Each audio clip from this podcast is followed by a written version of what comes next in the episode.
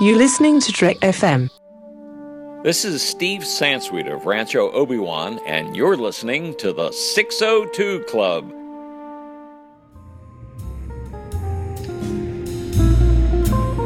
There was a little bar in Mill Valley where all the Starfleet trainees used to go. The 602 Club. You know it. I was there more times than I can remember.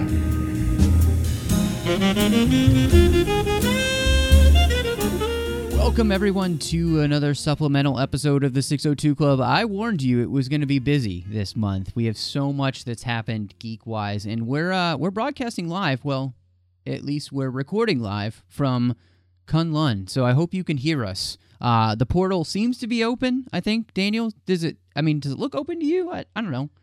I see a bird flying through. Well, there's a, a lot of birds, um, and they just kind of fly around. They don't really do much. But you know, the, the the portal only stays open for an X amount of specified time, but um, it could close at any moment. I guess is my point. So we should probably, uh, you know, Yeah, get to it. Yeah, Yeah, we should yeah. get to it. well, uh, we're excited to be here. We're going to be talking about uh, the latest season of the Marvel Netflix series that has just come out recently, Iron Fist, and uh, I'm excited to do that. Before we do that, of course, you can find all the shows here on Trek FM at facebook.com slash Trek FM. We're a feature provider there. Make sure you check us out. Uh, you can give us a star rating and review when you're there. And I just want to say a quick shout out to somebody who had actually gone and done that. Um, and, and I think you're really going to enjoy this name, Daniel. But uh, the latest reviewer is from Fish Burp oh, nice. which what a great name and they they gave us five stars and they said the podcast is wonderful so thank you so much really appreciate that uh, definitely helps us do we we've got uh, 69 star ratings and reviews right now and they're all five stars so Wow, thank you so much. It means a lot to us here at the network and to me personally. Uh, we're doing a review contest over on the Star Wars 602 Club special feed collection. That's its own feed, Star Wars the 602 Club collection. Uh, we're going to be giving away two copies of Rogue One. So, if you would like to win one of those copies of Rogue One, uh, it's just coming out soon. Give us a star rating review over there, and uh, you'll be entered to win, which is fantastic. Uh, and you have two chances to win as well. So, thank you so much to everybody who's already gone over there and done that. You can find us on Twitter at TrekFM, Facebook at Facebook.com slash TrekFM, and of course, we have the listeners only discussion group there on Facebook, which is at the Babel Conference. Just type Babel into the search field there on Facebook, and you'll find us. Or if you're at the website at Trek.fm, just hit discussion on the menu bar, and it'll bring you over there. Now, Daniel, uh, we have been watching the, the all the Marvel shows. I mean, and this is the fourth one to have come out, and so one, I wanted to ask you because it, uh, for me, it's it's always interesting coming into these. Uh, what was your familiarity with you know Iron Fist in the first place, and um, what kind of ended up being your first impressions of this first season of this show? So I very little background history with Iron Fist. He's he's definitely probably one. I, I guess it's safe to say at least one of the lesser known Marvel characters we've now gotten. Certainly as a standalone Yeah. property at this point. Um, most of the other ones I knew fairly well. Iron Fist, you know, like I you know I don't read the comics, but I follow the comics in ways. You know, I like the movies, I play the games, so I, you know I've I've seen him around. I just wasn't exactly sure of his background and exactly what he was capable of doing. So I was also excited. I think I really researched him when they announced the Defenders because I knew what Jessica Jones was about. I knew what uh, Luke Cage was about, but Iron Fist is, was kind of more obscure. Um, and then the early reviews started to come out of the show, and I was a little, uh, a little discouraged. This is why Mhm. sometimes it's maybe maybe better to stay away from the internet sometimes. But Yeah, uh, so the first episode, you know, early impressions, I was like, okay, a little slow, but uh, you know, we'll see where it goes. And then, of course, I'm sure we'll talk about the rest as Yeah, time goes yeah. on. Yeah, definitely. No, I'm I'm right there with you. Um, I- think anybody who's who's listened to the 602 Club at all, uh, and if you haven't, I, you know I know what we know of Marvel from movies, really. And I've read some comics. Uh, Captain America is my favorite Marvel character, so I've read some of his comics. But on a whole, I'm not as familiar with the Marvel universe as I am DC. You know, even if it's like you know C and D level type characters. You know, um, and so this is not one that I was overly familiar with. Uh, you know, I'd heard the name Iron Fist, but uh, I didn't really know the character. I didn't know where he was coming from. And and for me, honestly, I found that kind of fun uh, about this. Uh, I go in blind in that way, and you know, so what the show does or doesn't do is all on its own merit. You know, it, it I, I have no preconceptions or you know thoughts about it other than well you know i've seen the other shows and i either liked or didn't like but you know each each one kind of ends up standing on its own too. So it, for me that's that's been a lot of fun. I'm right there with you in that started watching this my wife and i watched the series together. She she enjoys all of this stuff too and i through i mean even episode 6 i think it was you're absolutely right. The show's very slow in the beginning. It, it has a it's a it is a real slow ramp up. Uh, luckily, I can say this: it doesn't do the thing that I felt like Jessica Jones does, where it crescendos in the middle and then just it's a downward slide to the end where you're just like it, it, it feels uneven. This definitely continues to to ramp up all the way to the very end uh, and a final climax of the whole season, which I like. I think I think it's it works better for a show when you do that. So Yeah, I would say if- if that this the- happens. if the Netflix shows have one thing in common, it's pacing. It seems to be the thing they Mhm. can't nail down. Like even the best of them have issues with that. I don't know, and I know I'm pretty sure that the Defenders is o- is only a 10 episode order. So maybe they're kind of trying to fix that by going towards a little bit a Mm, little bit shorter yeah. of a season. Um, hopefully, hopefully that'll help because um, like s- like even the best of them have some issues with that. Maybe just cut off an episode or two, and you, you might have it there. Absolutely, absolutely, one hundred percent agree with you uh, that you know they they've set it at that thirteen episode mark, and I think you're one hundred percent right that each one of these series has at least one episode where you're like, you could have diluted that into, you know, a, a, another episode, and cut it down by an episode or two, and and really tightened up the series and made it better. Um, I, and maybe maybe that just has to do with be, when you're doing a whole see you know series arc at one time like they do uh, maybe you just get a little too comfortable you know like you don't feel as stretched you know whereas like if you think of like episodic television uh, you know even in the serialized shows like on the dc or whatever each episode has to do something to keep you invested you know for the next week Mhm. whereas this one they're like well you're just binging it anyway Yeah. so it just kind of feels like one long continuous thing instead of sometimes feeling that reward of watching that episode and being like, "Oh man, I can't wait to get to the next one." You know, sometimes you just feel like what happened in that episode that was important, you know, and and so I absolutely agree with you uh, there and so this is um yeah it, it's been an interesting process looking for this and uh I'm, I'm glad to hear i hadn't actually seen that but i'm glad to hear that defenders will only have 10 episodes. I think that could really help the series. So Yeah, cool side note did some uh, research just on the show.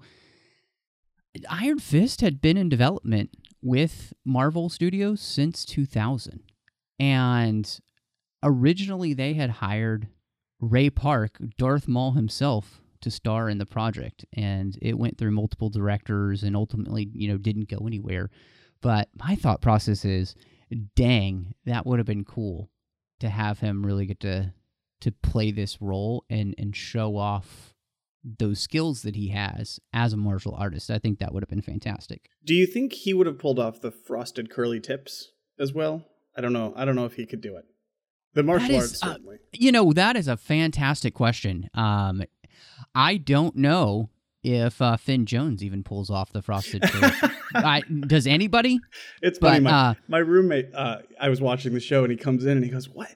What is this? A, is this is this guy from the '90s? What is going on here?" And I'm like, Yes, I mean, yes, he it technically looks like- kind of yeah, you know, it's like a Backstreet Boy reject. yeah, it's funny. oh my gosh, that is a great.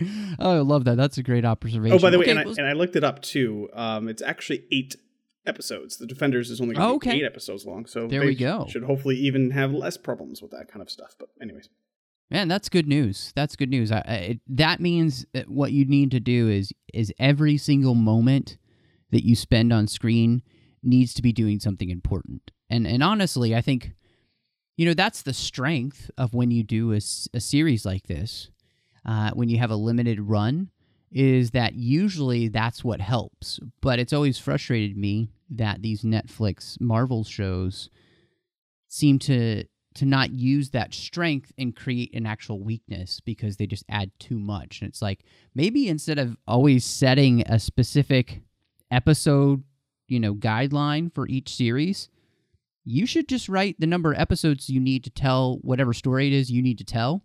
So that could be six for one series, it could be eight for another series, maybe it is 13 for another series, but don't limit yourself. Just make sure that you tell the story you need to tell. Does that make sense? Do you think that would work at all? Well, I think it would, especially for the Netflix model. I mean, they're they're not beholden to anybody. They just they have these properties that they can do. Like obviously, Defenders is doing that. You know, they're taking it and they're like, no, we don't have enough for 13. Let's do what we have. And maybe I don't know. It's probably more expensive getting all those people in there at Yeah. the same time. But uh, I, I'm sure budget is also a, a concern. But uh, but still, it is nice to see that they're kind of taking that to heart. You know, we're four series in now, and um, it's not always exactly the same problem, but it, it is this pacing issue that they, they consistently have. So maybe they're they're learning from it and they're trying to, to you know help grow these shows, which is great. You really think you really think the rat? I mean, uh, Mickey is having problems coughing up the dough. I mean, come on, come on.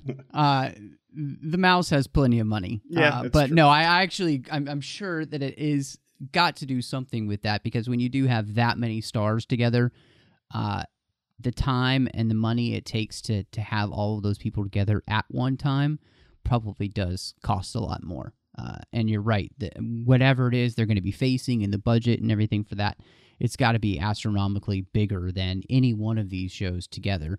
So yeah, I think that probably has something to do with it. But and I do, and I hope too that they they go all out with it. You know, like Oh, like, yeah. like you're saying, like eight huge, big, important episodes. Mm-hmm. Every episode is something that matters and has cool fights and these awesome sequences and stuff. And yeah, I know they can do it. They've obviously done it, you know, piecemeal between the shows. It's I so I, I think they can do it. right. I mean, this basically just needs to be the Avengers as a series. Essentially, you know. I mean, yeah, that's that's what we're asking for. So. Um, you know, one of the, the most interesting things uh, about this series for me was the characters, and and as it is with I think all of these Marvel series, it lives or dies by how you like the characters, especially when you're investing you know 13 solid hours of watching uh, th- these shows.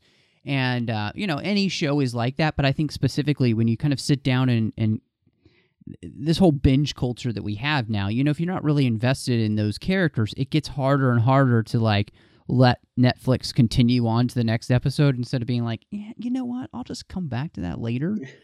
and so, um, I I really wanted to focus on on them and and and kind of dive into them because this is for me, and I'll just be straight up. For the most part, I kind of found the characters bland and kind of boring and and not not real engaging for me. And specifically, I'm pinning that on Finn Jones as Danny Rand. I, I think he's miscast as this billionaire Buddhist monk that, you know, finds his way home. You know, I I I've I've heard I've heard this criticism, and I don't even disagree with it. To me, it feels more like a writing failure, but I guess it could be an acting failure. I don't know. I I don't like Danny Rand. Like Well, and it could be both, actually. it, I mean, could be a you know, so combination of the both. yeah.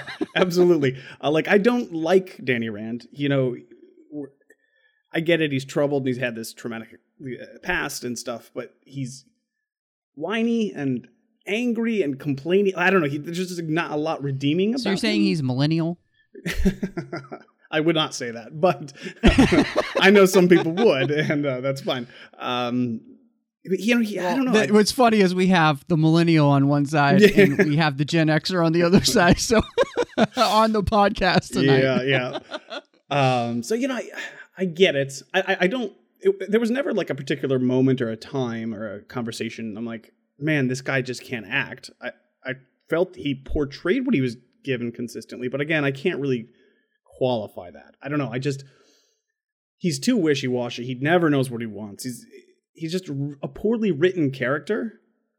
you know, especially when we've had you know Daredevil, which was fantastic, and even both Luke and, and Jessica were also super strong leads of those shows, and then you kind of had this this milk toast weak sauce kind of, you know, g- guy that just flounders around for twelve episodes, punching things essentially. You know, uh, I, I you know I, I I don't know whether to blame uh, Finn or to blame the writing or both, like you say. But uh, yeah, there is definitely something missing there, something that they had before that they've had in the past that they don't have now. Yeah, I mean, as John Mayer would say, there is something that's missing here, and I don't know what it is to fix it, but it's it's definitely just not there with the character. And I think one of the things, and, and you kind of hit on something, you know, he's a character who.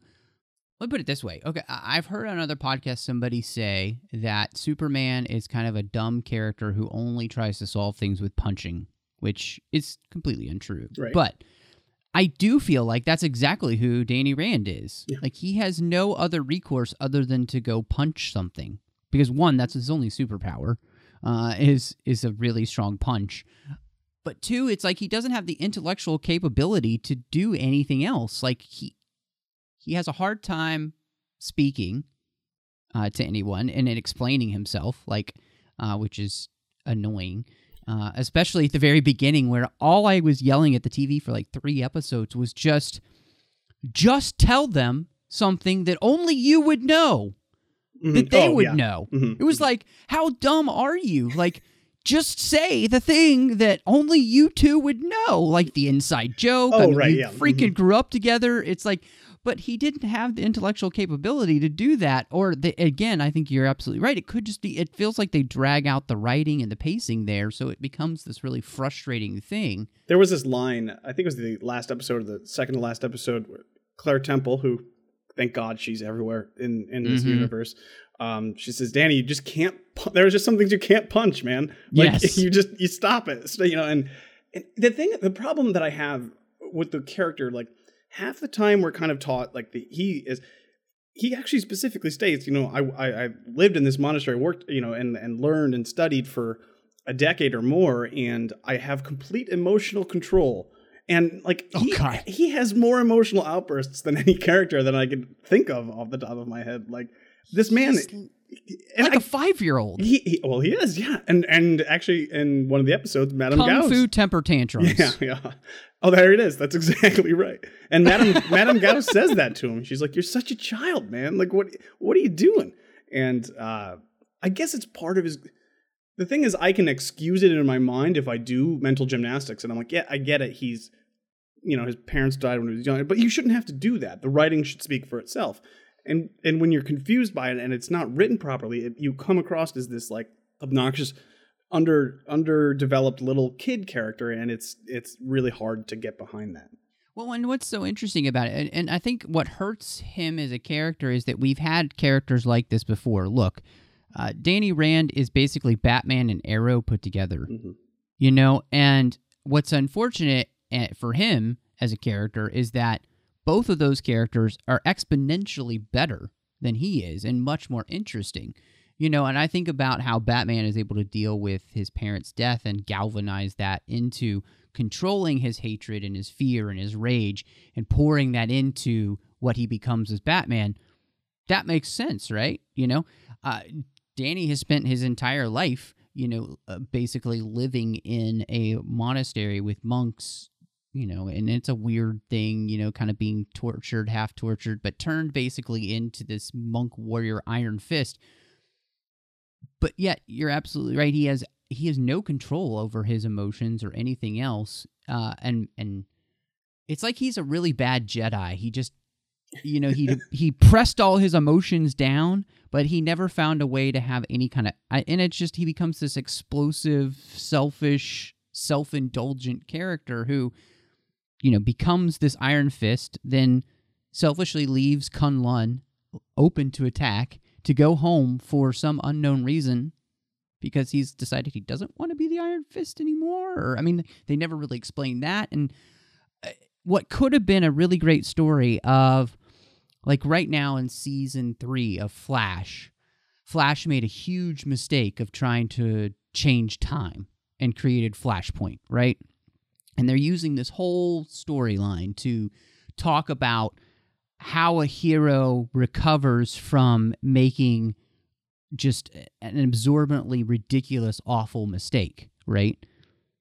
But this character it's it's not written well enough to where you truly understand that kind of point of view or feel like there's that kind of arc. It it just feels very juvenile instead instead of kind of an adult exploration of coming to terms with being an adult taking responsibility for your actions and none of that like he just none of that's here i don't feel like in the character of danny rand and part of that is that every time he like gets into his ragey place, you know, or something, I didn't feel like Finn Jones played it in a. It, it just kind of came off as like, eh, Mhm. to me, and that's where it felt like the acting just wasn't living up. And it's like, I feel like if he had had a better actor, and I don't know who could have done this. And again, this has nothing to do with, um, you know, what had been complained about with. You know, are they whitewashing the character or anything? Even though the character's white in the comics, um, you know, uh, just find the best actor to portray the emotional turmoil that you have here and i don't think he was able to do that unfortunately Yeah, and to, and the thing is, his motivation is never clear, and I yes guess exactly you know it's it's like a good I don't know third mid third of the a series is like if not more than that two thirds of the series is like him trying to well you are the you are the Iron Fist and you you're supposed to be defeating the Hand. And then he's like no I'm Danny Rand or am I the Iron Fist? And in like in in a in a good context and, and proper writing that could be a really interesting kind of yes yes. you know back and forth. And and even like the the fi- the final moment in the final battle half works for me. It doesn't completely hit the nail on the head because the the setup doesn't isn't done properly. Right. But i'm like okay now i get it. Now he gets it. You know but the leading up to that and everything else is just like i don't know what he what is he supposed to be doing? He he's just right right. getting mad at everybody and then like yelling about not being this or being this or having trouble. I, I like I don't know what is the whole point of this story. I it, it- you know I just didn't understand it for for a good chunk of the sh- of the show. I think you're absolutely correct to call that out because understanding character motivation is so important to plugging into a character and to the story. And I think you're absolutely right. There's this frustration with understanding the motivations of a lot of the characters in the storyline, and it never feels sufficiently explained on a lot of different levels.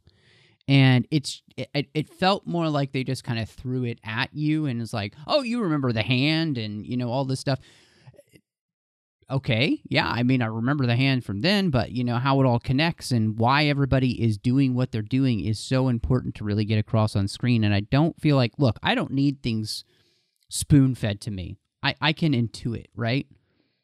But for majority of this, I couldn't really intuit anything that Danny Rand was supposed to be doing or what he was supposed to be doing or what his calling was or I mean none of that felt clear. And and yes I think it's it makes it for an absolutely frustrating experience watching this show because I mean I think you probably have the the bones here uh, of something that's really interesting uh, especially when you're thinking of that dichotomy who am I? You know, what am I? Am I the Iron Fist? Am I Danny Rand? Or am I both?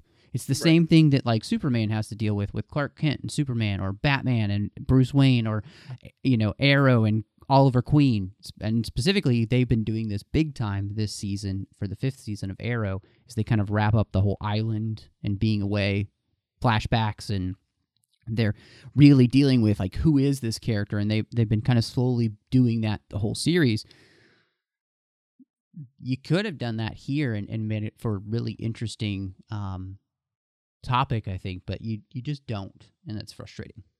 Yeah, I, ju- I mean I like at the end the idea. I mean I think the idea is like he's going to forge his own version of the Iron Fist, like become his. You know, you can do both, and like I guess I think.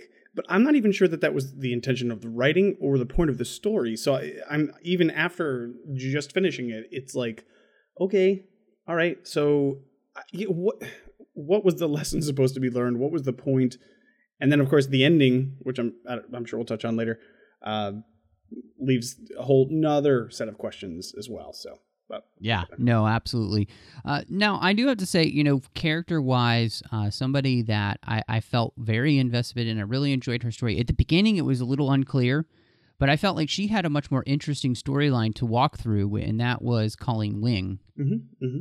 And Jessica Henwick. And one, she's fantastic. Yeah, she she's a great actress. And I felt really plugged into her character, really enjoyed watching her on screen. She's very good at the fight scenes that they have her do, and I could never tell when it was her or maybe a stunt double. I thought she was just wonderful. And I just, sh- I had so much more fun watching her storyline than I ever did Danny's, honestly. yeah, she's she's amazing. She's definitely one of the highlights of the show. Um, and I don't know, and I assume maybe you don't either at this point, but I don't know her her comic history or, or what's going on with her. But I certainly hope that we, well, obviously we'll get a little bit more of her, but I hope that we get a lot more of her because she, yeah, she's tremendously more interesting than Danny. And honestly, I if they were true to that character, I don't know that she'd put up with this nonsense all the time. But uh, yeah, she's she's great. I really liked her. Yeah, and I and I, you know, I kind of of get that they're two somewhat emotionally damaged people Mhm. in a lot of ways that are finding a way to understand one another. You know, uh, and I personally in my life, and I think anybody can attest to, especially when you have somebody uh, in a romantic sense that you feel like understands you in a way that maybe other people don't there is that connection and there's there's more forgiveness there because you can understand the reasons of why somebody would be doing something. And it's not that they mean to it's just because they necessarily can't help it and you kind of get that. And so i i understand that that's what they're going for in this relationship and i think that's fine. Uh, it is just frustrating to me that her character arc and what she's going through is so much stronger and much more well laid out than danny's the main character Mhm. uh, and so that whenever she was on screen, I was like, okay, I want to keep watching this. Uh, and when she wasn't on screen, I was never as invested. And so, hopefully, if you know if they continue this series and they do this Iron Fist season two, I would want them to write Danny as well as they wrote Colleen. Yeah. hmm So, and I again, Jessica Henwick was is just fantastic. She was in uh, the Force Awakens actually too, as one of the pilots, and She was in something else nerdy. I can't remember what, but uh, it's not really important. Yeah. No, yeah, she- she's she's just what and and what I I think that she brings uh, is kind of a vitality to this series, which is really helpful. Uh, she's in Game of Thrones. That's Mm-hmm. Of the other thing that you're thinking Yeah. of. Mhm. Uh, but yeah, she just really does. She, she brings something where I think what she does is she makes something in this relatable, right? Because, like, let's talk about the Meachum kids. I, both of those characters are really boring to me. Oh, really? Oh, that's Yeah, I- interesting. I I was a good not interested. Yeah, I was not interested in them personally at all. Now, let me preface by saying I thought it was interesting that Ward became the character that made the turn towards Danny and and then Joy becomes the character who makes the turn so they do that reversal. That was semi interesting, but I don't feel like they really gave Let me put it this way. Joy definitely gets the short end of the stick because by the mm-hmm. end of the season and she makes that major turn, that spoiler alert here. Crazy. I was like, that came out of nowhere. Yep. That uh, like, what are you doing? That doesn't make any sense. You haven't given us any indication that that's who this character is. Now, I could see her in the next season going that way, Right. but to say at the end of the series that she's already made that turn, no, you haven't set that up. That's awful writing. I uh, it was terrible. I, it was literally uh, the worst part about this show, with, with hands down, like the craziest. Like she hadn't even shown an ounce of anger towards Danny about like this situation at all, like blaming him or anything like that. They hadn't even been on screen that much No. together at that point. I yeah, mean, like four really? episodes or something like Yes. that. Yeah. In I, I I was like astonished. I'm like because sitting across from her is a character that we don't get a lot of, but has an arc that makes sense. Like that he goes to this place and and wants to eliminate Danny, and then she's just like, "Yeah, I'm in." What? you are? Why are you all of a sudden in? You just like left the whole situation because your father turned on him. Like, wh- why are you all of a sudden now? Whatever. I, I I was very upset about that. I thought I it was totally undeserved. You're absolutely right. They could do that in the next season, and it would make sense, and that would be fine. But where she was, no indication at all. No indication. No, and I mean, and that's what was frustrating because you know, at least for Ward, he be I think he becomes a little bit more interesting of a character, especially the moment he goes, you know, full on Dexter with his dad, uh, you know, and and goes through that whole experience. Like they just give him more so you understand where he's going and why. Look, Joy could get to that point. You just needed to give me that indication throughout the series that that's what was going to happen and write it in a way that make that makes sense. You know, you feel like where Ward ends up makes sense. Where Joy ends up, you're just like, uh, okay, Yeah. why? absolutely, absolutely. But I will say this, and this is why I was surprised surprised to hear you say that. I think Ward's journey and this in this season is one of the more interesting characters that I've seen. You know, not just on on Netflix Marvel, but in recent history. I really, really enjoyed his character, what he went through, because it's to me the grayest of grayscales. Uh, you know, his arc kind of weaves between is he a good guy, is he not? Do you root for him or do you not? I mean, you know, Mhm. like you Yeah. said, he literally straight up kills his kills his dad. Yeah. Uh, and and at the end, you're you're still not sure. Um, like next season, Mhm. like if I said, Matthew, tell me what you think is going to happen with that character next season. I, I don't know. I, I it could yeah, go, it's it, wide open. it could yeah. go in either direction. Like this, and it's really interesting for me that like he's done some terribly awful things and he's done some really decent things. And like to me, I, I still want to root for him. I, Yeah, I, yeah. I want to see him become a better Mhm. person. I want to like, when they had the the shot of his portrait on the wall with Danny's portrait on the wall. I'm like, that's Yep, cool. yep, And I hope that they. I know writers tend. To, I, I kind of feel like writers tend to, to do the whole history repeats itself thing. So I, Mhm. I I think it's more likely that maybe he'll make him a bad guy. I would be way more interested in seeing him as a good guy, Yep. trying to deal with himself and, and the problems that he has.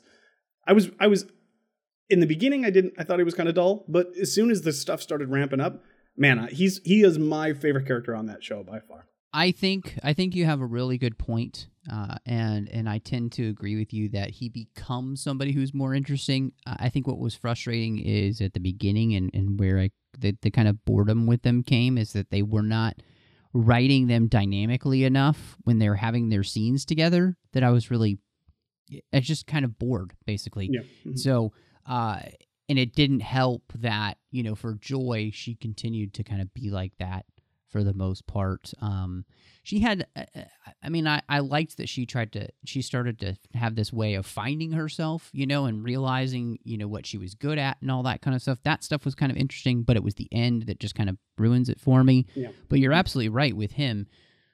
He is a character that you're like, I kind of want to root for him for the next season. Like I want him to like find a way out of the mire and the muck that he had found it like li- literally found himself in dumping his dead dad, you know, Yeah, that's true. Did, supposed actually. dead dad. Yeah, literally in the swamp, you know. uh, I want to drain the swamp with Ward Meachum, okay? and and the thing is too is like uh, the he's so relatable too because you I mean this is a man who has endured years and years of abuse at the hands of his father.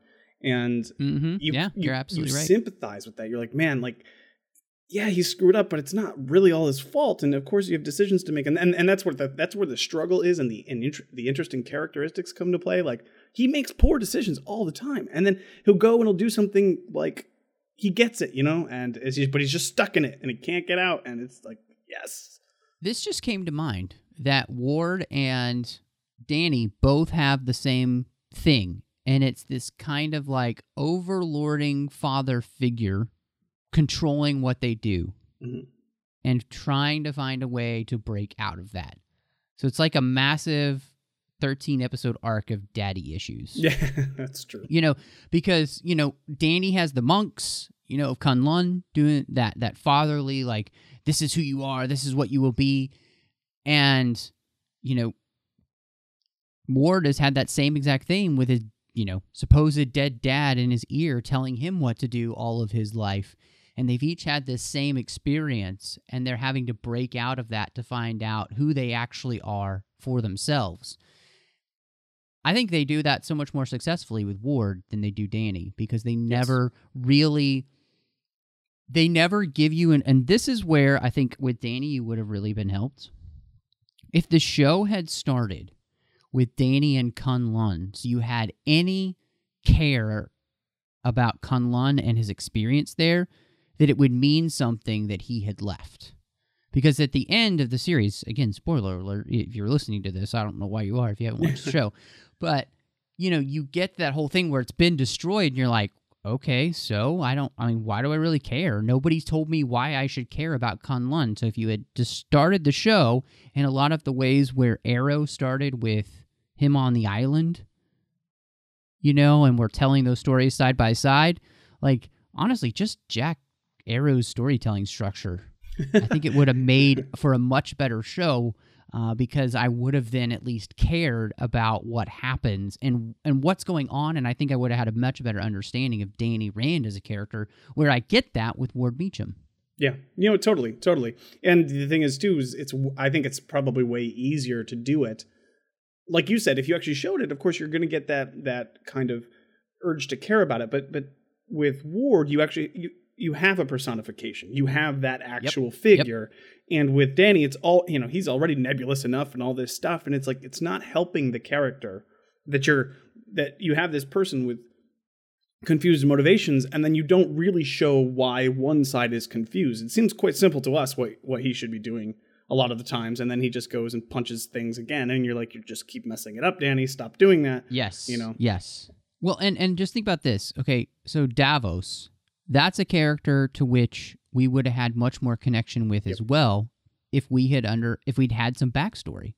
But he just kind of comes in like mid season and we're not giving enough background structure or understanding for me to truly care about him. Like and his his character arc is that because of that so kind of blasé classic like oh i've been betrayed by the person who was supposed to be my friend that i'm really jealous of. And i was just like blah blah blah blah blah. You know like how many times have we seen this and especially even in the marvel cinematic universe where this kind of thing has happened?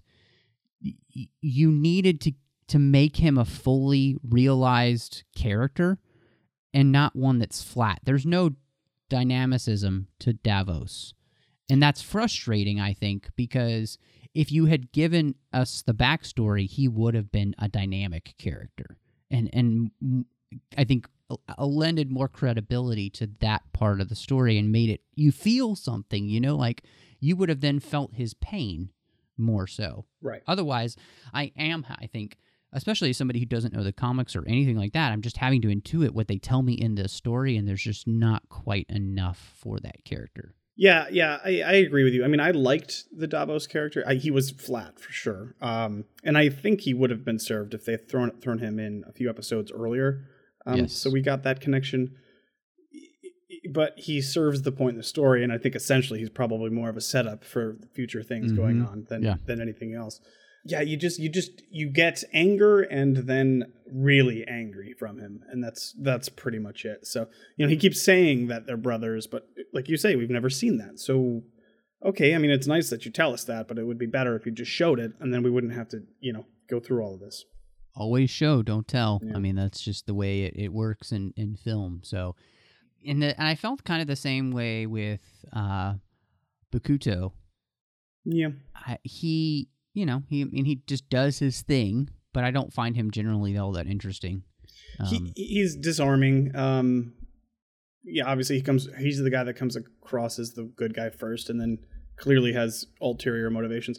I'm actually more interested in did he live, and if he did or if he didn't, it doesn't really matter. What is his relationship with Madame Ga- Madame Gao? Because yep, yeah, that's I, yeah. I feel like she has been behind the whole thing, and I don't. It's, it's never shown that way, but I'm, I'm curious about what that fallout would be because he seems much more pawnish than um, mm-hmm. than anything else. So I don't know. I guess we would we'll have to see in the future. But I, I no, nothing grabbed me about his character. Um, yeah. Yeah, there was nothing really exciting going on there.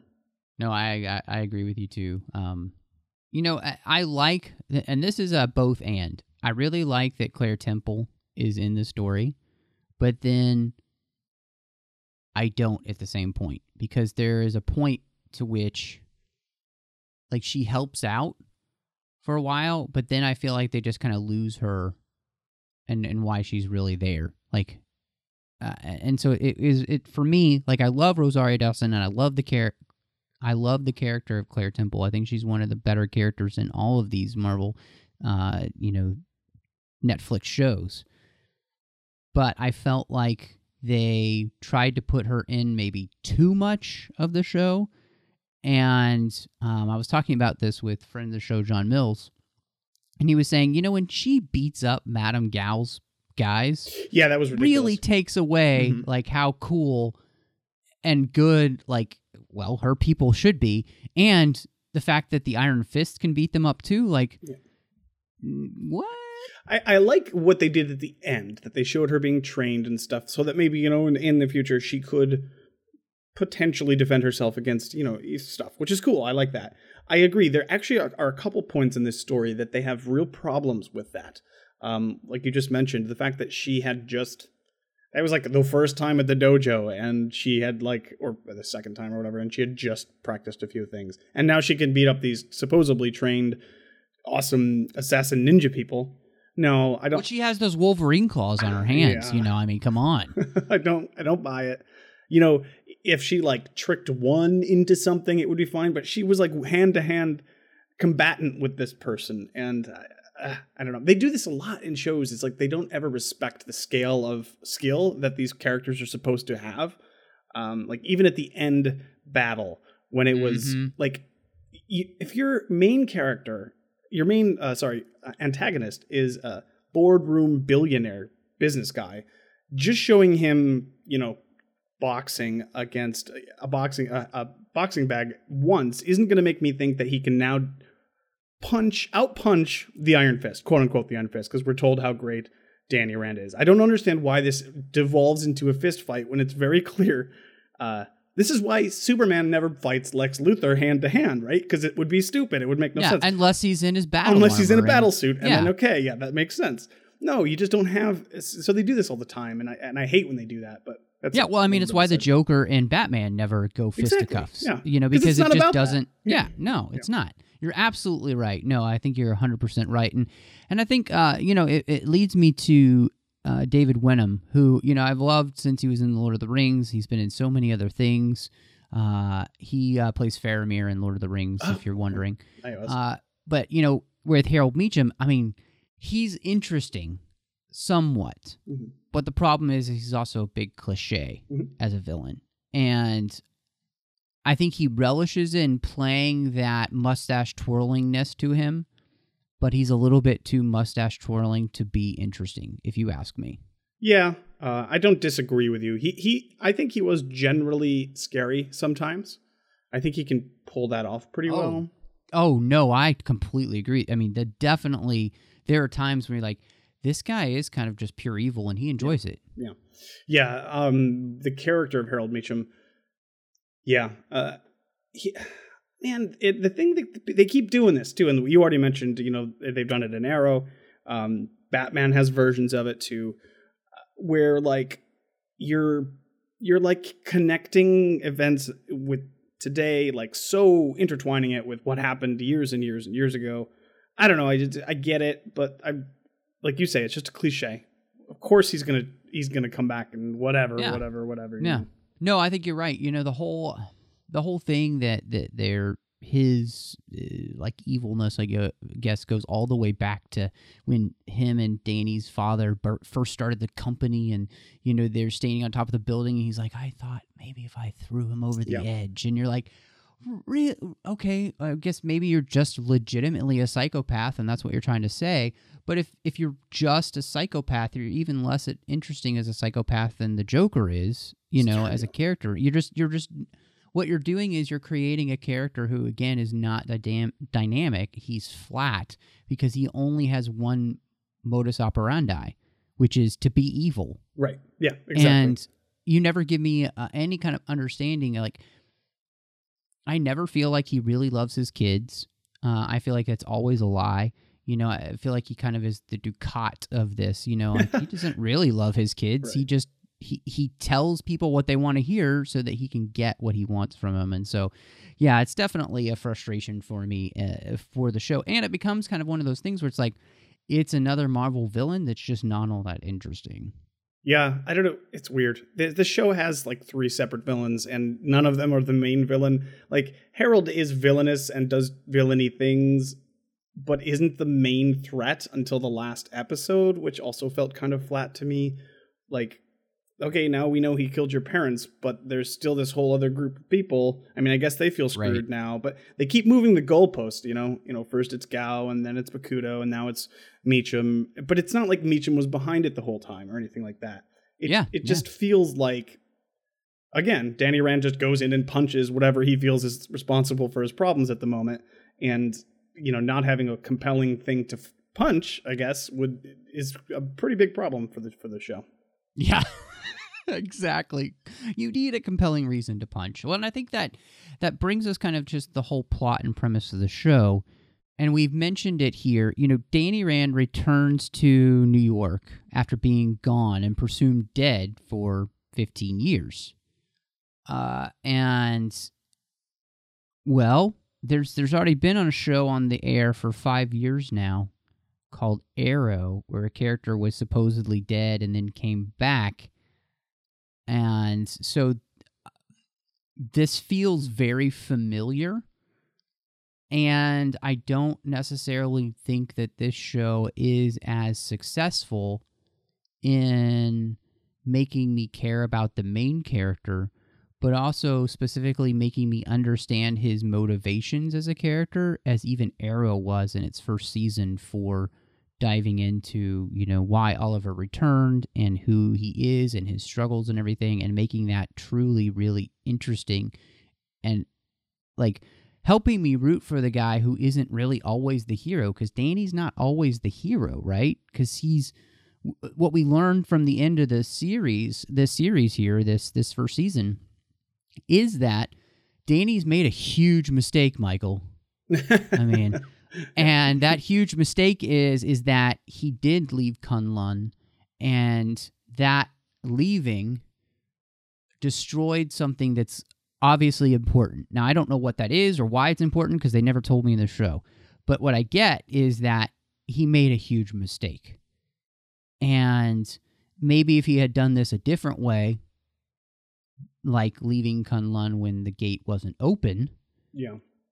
um, you know, leaving as it's about to close and not putting it at risk, he could have come back and done all this. But he has made a huge mistake. But it, it I don't, I don't feel like that they ever truly live up to the premise of the show, and really, I just it doesn't feel as fleshed out as it needs to be for me to be fully invested in what's happening.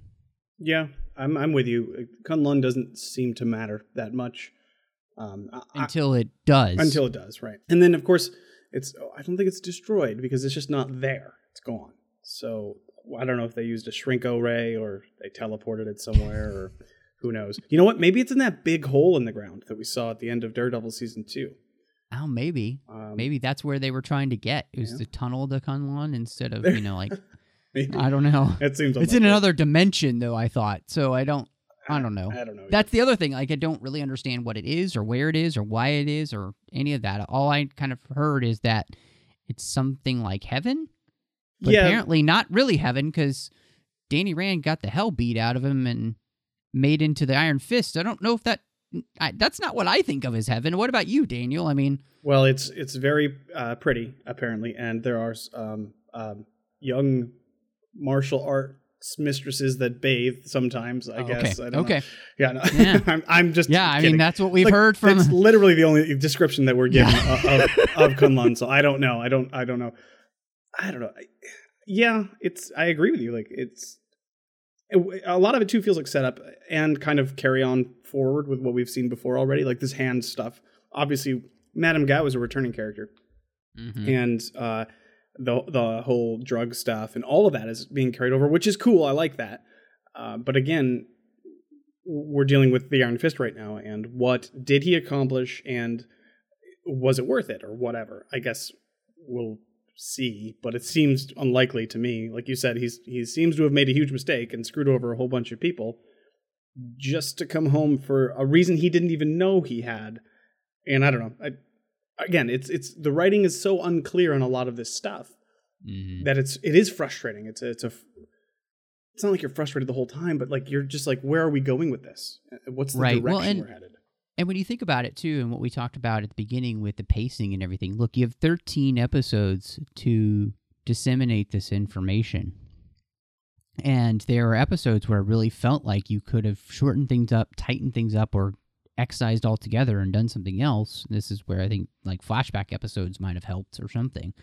Uh, or just start the season in that flashback time uh, so that you know you could move forward and give us some more information about why and what's important and who the, these main players are, especially with uh, you know the K'un-Lun aspect and everything, and none of that really happens. And and then you know there are some interesting things throughout the series, and all these series have these things too. But you know one of the things was, uh, and uh, I heard uh, John Mills talking about this on on another show, the idea of you know you have the the aspect of people that are thrown into you know mental institutions and seen as crazy even though they're not uh, you know that's an interesting aspect and i think there's something kind of interesting they're trying to say there but it never really comes to fruition i don't think i don't think they truly flesh that out enough you know there's the whole idea about how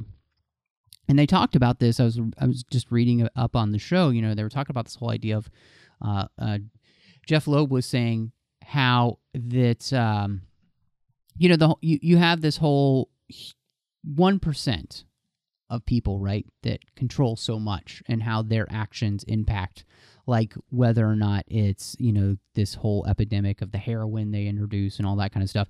But again that i mean that you could read that in there but it it's never it's never done well enough to actually make any kind of good commentary i think. And so it's just like i think the whole plot and premise of the show what i end up with is kind of a blase comic book show because it never is transcending the material it's never and it's never really challenging me because nothing is really above kind of most of the cliches that we get kind of all tied up together in a thing called the Iron Fist.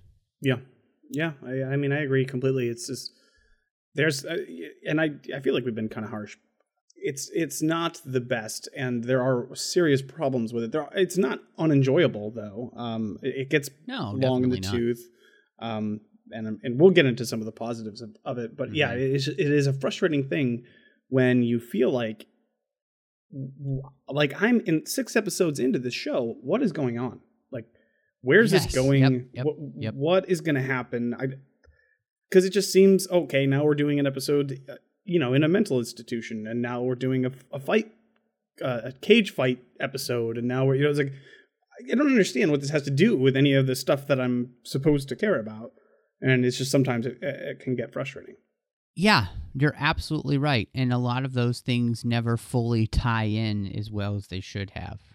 And so you're yeah, you're right. Um talking about fight scenes and cage fighting, um how did you think the fight scenes uh, lived up to what we've seen before because we've had some pretty ridiculously sweet things happen in this sh- uh, in these Marvel shows. You know, when it comes to fight scenes, you know, I think of the Daredevil hallway scene, things like that that happen, and you're just like, oh my gosh, that was incredible work. Did anything here for you in Iron Fist kind of live up, or you're just like, oh my god, when it happened? Here's my thing about it: there wasn't enough iron fisting. Now, now saying that out loud, I realize that's probably not the best way to phrase it. Let me uh, re- redo that. Um, that sounds like a different show. Yeah. um, let me try to say it this way. He was not the Iron Fist enough. Like if your if your thing is that you can become this immortal weapon and your your fist becomes indestructible and you can punch through all sorts of things. I mean, it only happens a half a dozen times throughout the whole show.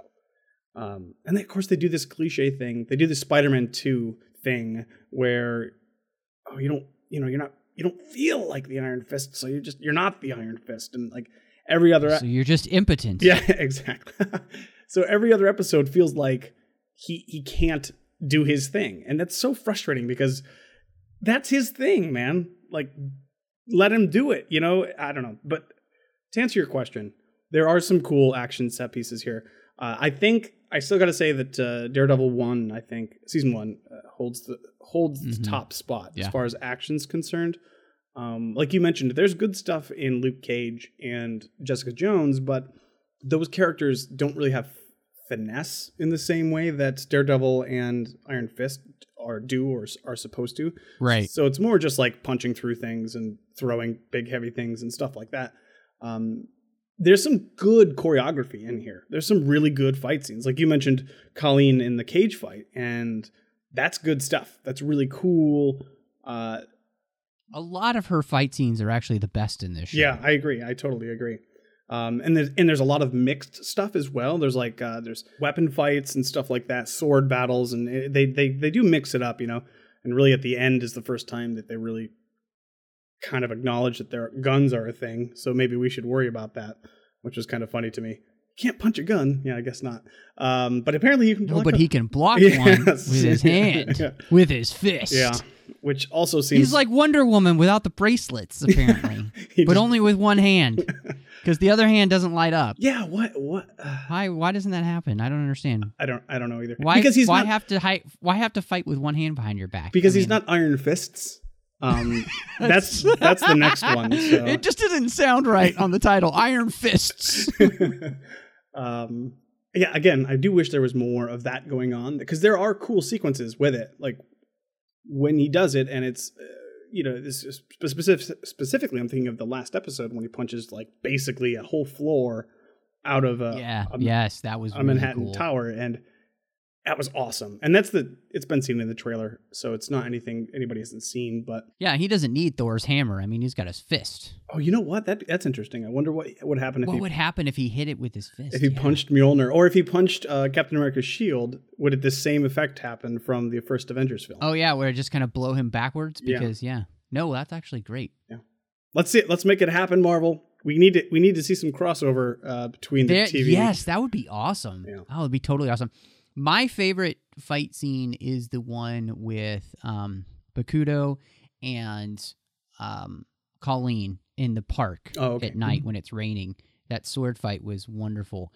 And when he breaks her sword Oh, and she kicks the sword awesome. into his leg, yep. I was like, holy shnikes, that's awesome. like, that was the best move in the whole thing because it was so unexpected. hmm Like, it really surprised me. And so, I, yeah, honestly, I felt like her fight scenes were the best. Um, I actually thought, though, what was interesting to watch was the drunken fight scene match Oh, between I him and the drunken master hmm that was one that was one where it was like Danny has this fight style where it's so much more about using the other person's momentum against them, which is not flashy or showy, so it's not quite as as dynamic to watch. But that was a place where him u- learning to be able to use the unexpected nature against the drunken master was pretty sweet. Um, when he he uh, kicks, I think it is he does he kick back or he throws back throws the, He the he, like, bottle at his it. face. Yeah. it was just awesome. So yeah, that was a there were some there were some good things here and some good choreography. I just you know for being this ultimate fighter, uh, you know it, he. I didn't feel like he got to show off enough of his ultimate fighting championship moves. Yeah, I agree. He gets beat up a lot, and it you know he's not invulnerable. He's not supposed to be, but he is supposed to be the best. And sometimes he gets the short off, but it doesn't happen enough. And, and then of course he gets to unleash this weapon when the need calls for it. And again, he spends most of the show complaining about how it's not working right or whatever. You know, he hasn't changed the light bulb in his fist or it, whatever. Apparently, he needs to check his batteries or something. Yeah, seriously, man. But um, Battery chi, man. It's hard to get those batteries in New York. I'm I'm wondering, you know, in the inevitable first meeting of the defenders, when Iron Fist punches Luke Cage, I'm kind of curious what's going to happen. Uh, but I guess we'll see. Yeah, I mean, well, you know, Luke Cage is not uh invulnerable because right. you know those bullets that have that explosive power can get through his skin. So um is the iron fist the same amount of power which it looks like it. I mean it it can burst through uh, you know, a lot of things, solid steel door Yeah. yeah. you know so see. yeah what did you think this was interesting to me too you know uh i and i really haven't paid too much attention to this in most of the shows uh i, I think uh in luke cage it was actually uh the most noticeable because they used a lot of like uh the music of of harlem Mhm, whether mhm. it was uh, jazz or hip hop or anything like that, to really create the sound of the show, which I thought worked so well. Uh, but this show, they go with this Tron Legacy like electronic sound. I don't. What did you think of that? Did it work for you for the show? Because for me, I felt that it it didn't fit the nature of the show, and and where you could have made this feel like basically it didn't fit with this is a kung fu show. Right. So why don't we kind of make it feel like a kung fu movie or something and allow the music to kind of reflect that? I I don't know. I I didn't respond as well. I mean, Tron Legacy's music is wonderful in that movie, but I don't know if it works for the Iron Fist. You know, it doesn't stand out to me, honestly. I didn't it didn't bother me and I didn't love it. So I just kind of just kind of washed over me. You know, I, I'm sure it was effective as what it was intended to do because again, it it doesn't stick out in my mind. It was probably just enhancing what was there. But I I didn't have a problem with it, but you know, again, I couldn't there was that one, you know, the um the actual main theme of the show I could probably hum for you, but the rest of it and and you know obviously they use that motif all the time throughout the show Mm-hmm. um but i don't know it it's something i'll forget in a week and never remember again and and i think that's just kind of Yeah, which is which is so frustrating for for a comic book. Like, you know, that is the the the most iconic thing about say Superman the movie Mhm. is the theme, right? Like that theme it just sticks in your head and it it and of course it's John Williams, so he's creating something that that just is indelible to who that character is at that point. And to me, I, I feel like, you know, if, if you're doing it right, comic book movies or TV shows should have that theme. You know, I can think of, like, on TV, I can think of the Flash theme. You know, it has that kinetic energy. It has that kinetic energy to it. And oh yeah you know, uh, I can think of that. I can think of the Arrow. Um, I can't really think of Supergirls as much because it's not as iconic. And honestly, Legends of Tomorrow, I can actually think of that before I can think of Supergirl. So that lets you knows where, you know, and again, creating something that audibly represents the characters, I think is important. So I hope that they'll do that for the Defenders and really give them something kind of like the Avengers had that wonderful theme by Alan Silvestri, which is probably the most memorable theme of all the Marvel music. Uh, so, uh, speaking of Defenders, does this make you more or less more or less excited for that show, or did it have any impact really for you? it, it does make me more excited for for defenders for a lot of reasons because a lot of the show deals with elements from all of the shows um, like we mentioned you, you see madam, madam gao you see claire temple and uh, who we didn't mention was carrie ann moss as um, hogarth who's in the show as well Mm, yes, which I love her. Yeah. She was fantastic in this show. she's great i mean she's great every time she shows Well, she, up yeah, I mean, she can do whatever she wants, and she's awesome. Yeah, she's so it's so. Her and Claire have kind of the same uh, appeal to me. Like they both cut through the BS that all of these people that they're dealing Yeah. with. Yeah, that's true. Uh, they just don't care about it. Like, they don't have time for it. I've got to do my job, and that's what's important. I don't care, hmm you know. But um, so I, for those reasons, because it's kind of a forward momentum already at this point, snowballing, you know. Um, and I am interested, somewhat interested in you know what is going to happen to Danny Rand, and, and we're not getting season two of Iron Fist before Defenders, so presumably we're going to get the follow up to this story inside of Defenders, and that makes sense because it deals with the hand, and that is kind of where they're going with this whole thing. That's I assume who they're going to be fighting in the Defenders. Um, so it is actually in a way setting up for the Defenders as well. And you know what? If Danny Rand is going to be the the weak link in you know this group of people that includes Daredevil, Jessica Jones, and Luke Cage, that's fine. I'm okay with that. You know, if if you're gonna have a uh, somebody, somebody's always going to be the weak link, and if he's the weak link, that's fine.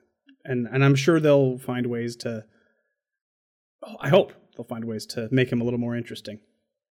You are the weakest link. Goodbye. yeah. Um. No, I I'm actually right there with you. I, I'm excited to see the defenders because you know, uh, I'm looking forward to seeing all the characters together. Maybe, hopefully, finally ending this hand threat. Because I'm tired of all these hands. It's just I don't know. Um. But yeah, no, uh, this actually doesn't have an impact on my excitement level for the defenders. Uh, it's more just okay, that happened, and and now I'm just ready to get to the main course at this point of seeing all of those characters together and what they've come up with for them, and yeah, we'll see where that goes. Um, You know, one thing that we didn't mention, I just wanted to bring up real quick. And I don't know. How, you said you you haven't read the comics already, and I haven't either. But I've looked up the history of the character. I, I believe, um, and they allude to this in the show, but they don't show it, which is my problem. He gets his power and that dragon tattoo from punching a dragon in the heart. I think is I think is how it works. Um, and they mention the dragon thing, but they do it as a joke and kind of in passing and kind of, and then they get the, the glowing red eyes. But if that's gonna, if that's like the origin story of your character and you don't show it, I mean, come on, that's that's kind of crazy. So I just wish they had actually shown that and gone totally off the walls. At this point, I mean, nothing should be off limits in the Marvel universe, honestly. Uh, well, and, and especially since you know you really have transcended into the superpower area. You know, like this is a superpower. Right. It's it's not like you know you were manufactured this way or something. And so I think that it would be great to actually see that. Yeah. Uh, I absolutely agree. And and I think that's something that's so interesting to me about just this the these shows in general and Marvel on TV because the the Agents of Shield really had a problem with this too is embracing the comic bookiness. You know, like and that's one of the things that I've loved about the DC shows. You started off in an area that was a, a lot more realistic, you know, quotes there, realistic with Arrow, right? Uh, it, it's much more grounded, and you've kind of worked your way into the fantastical, right? But even Arrow, you know, the moment you let in Flash, you start to have no problem with having Yep. uh, superpowers and uh, aliens and uh, m- magic and all this stuff. Like you just embrace the fact that this is your universe, you know. And I feel like sometimes they are afraid to do that, even on the.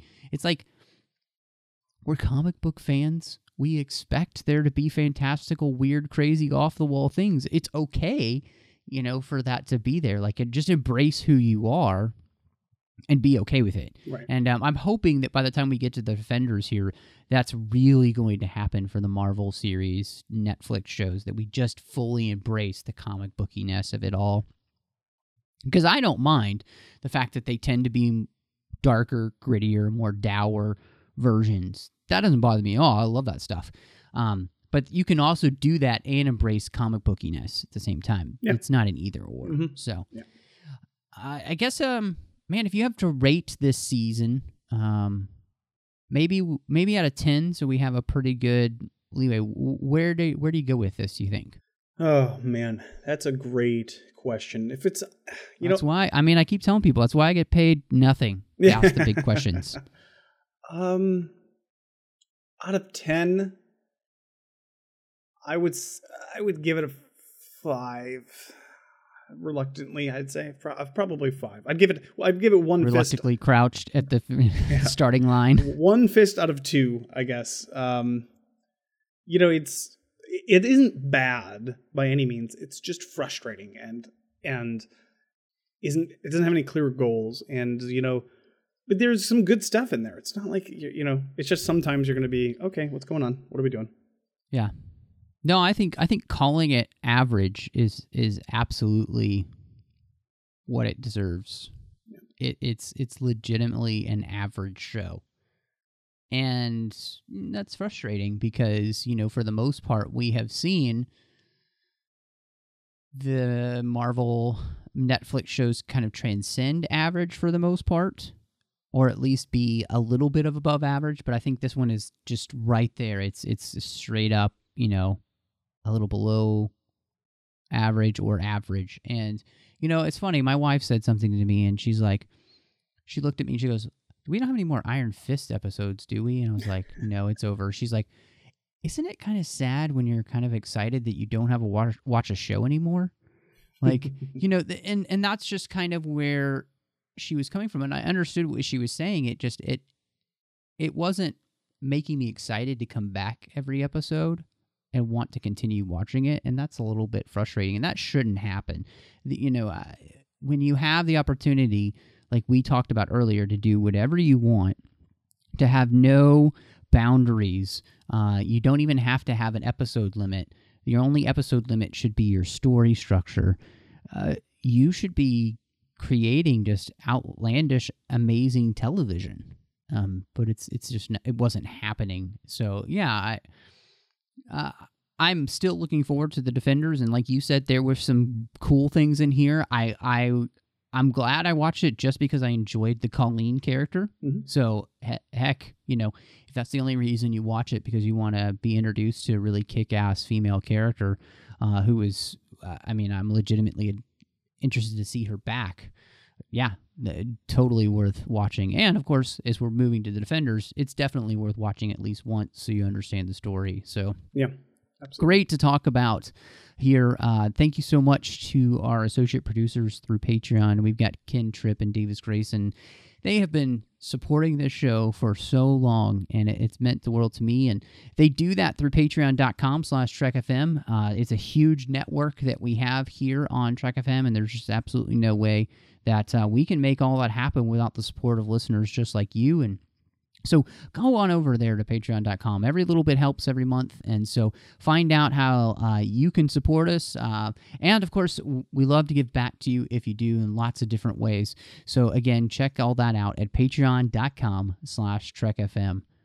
Daniel, great to have you back uh, to, to talk some Marvel. I think we uh, really covered everything. You know, I, I, we were a little bit more critical than I would have wanted to be. I really wanted to like this show uh, as I do all the shows that we talk about or movies. But um, I think we were constructive Yeah, in our think so. feedback I too. think so. So, uh, where can everybody find you though if they want to talk some more Iron Fist or what else you're up to online? Oh, I'm I'm all over the place. Uh, you can find me at uh, Ceti Alpha Three talking Star Trek. You can find me if you are a gamer on Z to Z if you're into Xbox gaming, and of course, if you want to talk Iron Fist with me, which I would love to do, you can find me on Twitter. My handle there is one up Dan. That's the number one, not the word. Well, you can find me on Twitter at MattRushing02. I'm also uh, on Instagram at MRushing. You can find me here on the Trek FM network doing The Orb with Chris Jones talking about Deep Space Nine. Uh, we hope to be back soon, so keep your fingers crossed that we'll be able to return. Uh, it all has to do with, um, you know, how Chris's recovery goes. So uh, keep those thoughts and prayers coming for him. You can also find me here on the network with as we said at the beginning, Star Wars The 602 Club Collection. That's its own special feed, and so you can check that out on iTunes. I am on the Nerd Party Network with John Mills. I mentioned him a few times. He is a genius. Make sure you check out our show, Aggressive Negotiations, where we talk about Star Wars each and every week. It's so much fun. We dive into the strangest little things, important things, silly things, uh, you name it. We're talking about it over there. Uh, and then I'm also doing Owl Post, the Harry Potter podcast with Drea Kaufman and we are walking through each and every chapter of Harry Potter, one chapter at a time.